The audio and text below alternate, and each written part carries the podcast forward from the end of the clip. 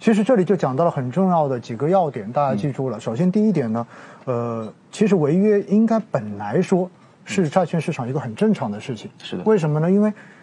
企业的资质总有好跟坏的。嗯嗯那你资质不好的这些企业，嗯，本来它违约的风险就高。嗯嗯所以实际上呢，这就涉及到很重要的一点，那就是风险定价的问题。嗯嗯嗯，也就是你的风险越高，正常来说，你的这个利票面的利率就应该更高。是的因为你要付出更多的成本是才的能找大家借到钱。是的是的但是呢，在过往又存在一个，就是刚才左总呃特别讲到的一点，就是关于这个僵尸企业的问题。嗯对对实际上大家。不知道有没有关注过，就是嗯之前的话呢，经常会说到说整个中国的这种企业或者说市场要出清，嗯，所谓的出清就是优胜劣汰，你本来不该生存下去的企业，嗯是的正常是应该要破产、要被市场淘汰的。是的，嗯是的，但是因为怎么呢？因为历史原因也好，嗯或者说因为这种呃地方政府的这种面子也好，它有些本该离开的国企，嗯，它可能就一直保着，是的不让它出问题。是的，是的，结果用各种资源，就像刚才说到的，用手把它扶住，嗯嗯嗯嗯扶到最后你就变成了不管风险高还是风险低，好像看上去都差不多。是的大家没有办法有效的在市场上面去分辨风险的是利的弊，，是的，反而确确实正像您说的，嗯，可能它就有了一套框架，然后这个框架在过往大家一直都伸手扶持的情况之下，嗯蛮有效的。对，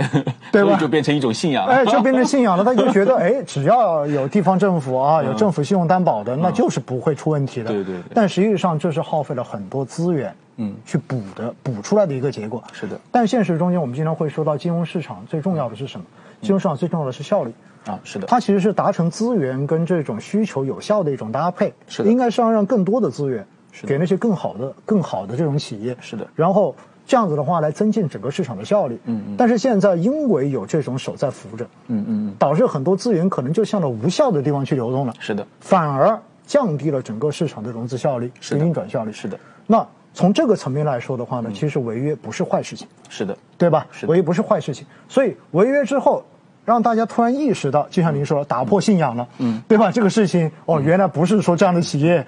可以完全放心的，是的这样子的话，就倒逼嗯机构嗯可能重新去嗯建立自己的一个模型，对然后。不是说你有这个标签，我就认为你没问题，是的而是我重新要深入的去研究，是的到底我该关注哪些点？是的，是那的，这样子的话，其实是不是就意味着是一个风险的重新定价的过程？是的，那从正面的方向来讲哈，嗯嗯它重新定完价之后，其实我觉得是不是对市场未来的健康更有帮助？因为未来一看价格就知道你的风险，是的那就是高，是的，那我不该配，我就不该配，是的，对吧？这就叫做风险跟你最后投资者的这一个偏好完全匹配了嘛，你不会错配嘛？嗯是的是的其实最怕的就是风险错配嘛。是的，是的，对吧？啊那但是这又涉及到另外一个问题，嗯嗯刚才您提到了很重要一点，就是会发现，哎，这个违约的这一个企业，可能在之前他会做一些，嗯把有有价值的一些东西给 转了，对不对？ 哎，于是这个时候就有很多投资者就问了，啊说那这个债券违约有没有一些？规则的限制的，不能说你说违就违吧，就好像我找您借 钱，对吧？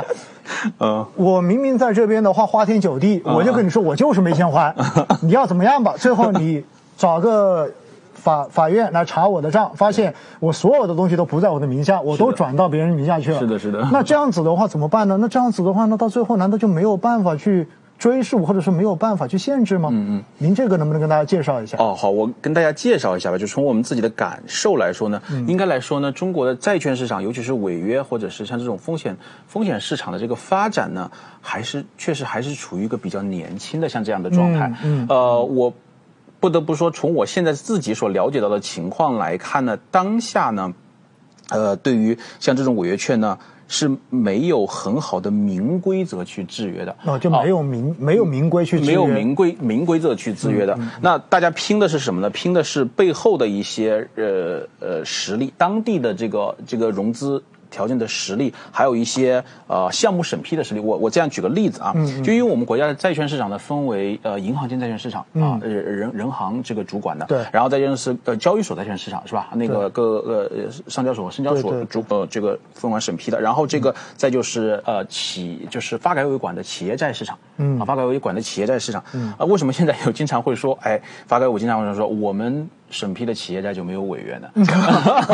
就发改委说自己审批了。对对对，然后就是说，因为呃，因为这个东西它是双标的，就是就是它，呃，我们知道很多地方政府的它的发展是需要不断的去投资带动的，那么它的这个项目的审批权限其实是在。发改委的手中，当地发改委或者国家发改委的手中。那么，如果你这个地方就是你出现了违约，或者是说资不抵债上这种这种这种这种情况，那么发改委可能会，他可能会考虑到我以后的项目，这个发行人会考虑到我当地的以后的项目能不能被、 哦、这个呃发改委这样的部门审批出来。我、哦、明白，就是他考虑到了另外一层的影响。对对对对对。那么其实我们还可以扯远一点，嗯、呃，我们谈一个这个非属于债券市场的话题，嗯、就是经常会有这个呃，我们某这个呃，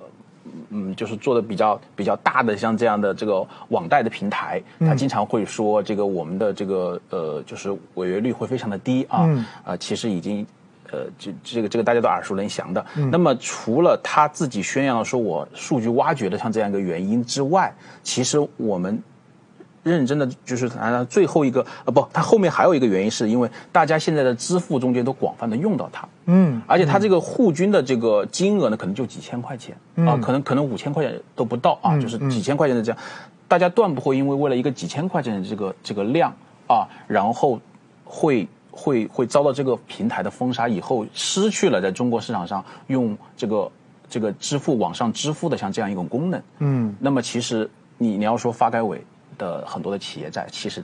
它在逻辑上面底层逻辑上是这样的，嗯、也是一样的，也是一样的。意思对我、嗯、我我不会断破为了失去这样一个平台的像这样一个广泛的像这个资源。啊，那么我我、嗯、我我去去违约啊。相反呢，在银行间债券市场的这个体量是最大的，但是。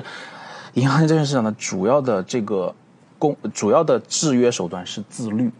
是自律。嗯，靠自律。哦，对，嗯、 呃，比如说我们其实以前就是要求是要，比如说你重大资产重组的这样这样的时候，比如说花转啊呐，像这样东西是一定要开债权人大会的，就是一定要这个、嗯呃、审议通过和不通过的。嗯、那么其实有有些机构会会这么做，有些发行人会这么做，其实。我们看到的这刚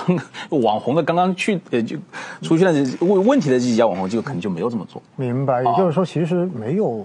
就是有这个要求在，但是他不一定有按照这个东西去做，对吧？对。那么制约手段怎么说呢？只能说交易商协会和呃面对着会员的，像这我们投资机构的像这样的诉求啊，愤怒的像这种诉求，可能就是说终止他以后在这个银行间市场、上、债券市场上发债。嗯、那么对于他来讲，那个制约相对来讲是比较有限的。那么过个几年之后啊，然后他他中国，呃，后续的这种运作，他可能又回来了。这是明白，对，是这样一种情况。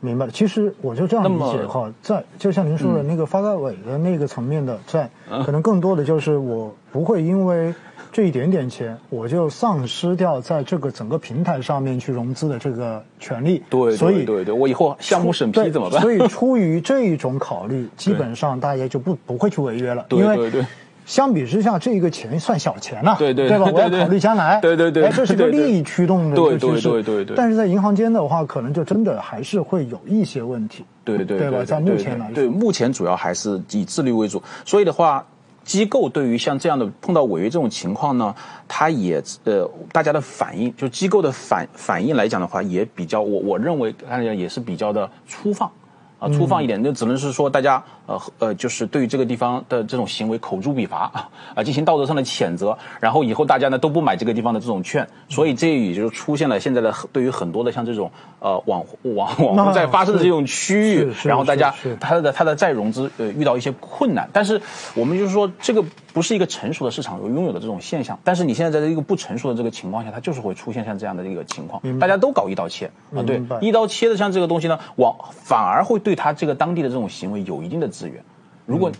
其实说白了就是说什么呢？就好像哎，这个家里面嗯十兄弟，对，结果出了一个到处打架惹事儿，哦，然后人家一看到之后说，哎，这个家里面的人全部有问 题，是的，对吧？因为我我管不了他嘛， 是的，是的，然后我就找他的家长管，是的，结果他家长说我也管不 了，那行，那你以后你家里面所有人出来，大家都不喜欢，是的， 然后 拒绝你进餐馆，拒绝你去什么东西，你就自己家待着吧，是的，所以。在这种压力之下，可能这个家长就跑出来说：“嗯、不行啊，你这个要听话啊 啊，是吧？要改变形象。”可能他就跑出来挨个道歉，道完歉之后说：“以后哎，一定好好约束，是的大家才原谅他。是的是的基本就是这么个意思吧。 是的，是的，是的，所以大家就知道了，我们确实现在处在一个发展的，就还还没有到非常健全的这种阶段。是的有些东西就是客观，它确实就这么存在的。是的，所以回过头来呢，它可能在制度跟法律层面上面没有非常严格或者说非常有力的这一种具体的条款明文。是的去说他如果做了对要怎么样。对但是它其实会受到市场上面其他力量的这种反制约。嗯对对吧？比如说大家都不买他的债了，对大家都不买那个地区所发行的债了，对那其实这就意味着，如果有一个这个地区有一个企业出现了这样的违约，嗯对它就影响到了整个区域内对对，企业的这种融资。是的，是的，所以回过头来呢，就造成了可能当地的这种主管部门跟政府，它就有了压力，因为它要发展嘛，对不对对对对所以回过头来呢，它又会倒过来去约束辖内的相关的企业，是的要求他们必须要去做到某些东西，是的所以这就是一个生态哈、对吧？对对就是一个生态，目前还是一个潜规则的生态。比如嗯说，大家、我们在机构中间有一些不呃，就是怎么说呢？就是大家心照不宣的规定，比如说投资不过过哪哪哪嗯啊啊明白哦就是对投资不过哪里对哪里对对吧对啊就是明白对于当下这种比较年轻的市场呢，像这样一种呃一种制约这种方式，嗯而且很多地方，比如说违约了之后，它它的那个就是打官司，嗯，它是属地管理的。哎呀这啊这那这这就完蛋了啊 基本上对，投资人那就那那就很难对了觉得那就会觉得很比较难弱势因。为因为确实现在关于这个话题也是很敏感的话题了啊， 是的咱们是就的不不好不展开了，好不好展开了。所以呢，这就说明到最后，嗯，对于机构来说，对于投资者来说，呃，更多的就是反正 OK，你一出事儿，你看你怎么解决，没诚意，以后不玩了，是的，对吧？就是这样子，嗯是的咱以后不玩了，是的咱以后也不碰了。对，但是投资人自己的损失是实实在在的，哎他都是花钱买教训。没错，没错，没错。嗯其所以叫做现实主 义， 就就就好像我们平时说投资者教育一样，包括对嗯今天一直在守着我们直播的这些朋友们，经常我有时候说，哎，你应该做什么，应该做什么，大家听完之后都不以为然，嗯，然后真的他自己亏过一次了，嗯，哦，真的好像说的这个是有道 理的，也就是说，投资者教育也都是。亏钱亏出来的，是的亏出来才是血泪的教训，的大家才是的能经验。是的所以对于这一块的话呢，大家就应该清楚了哈。我们应该，我觉得已经聊得非常的透彻了。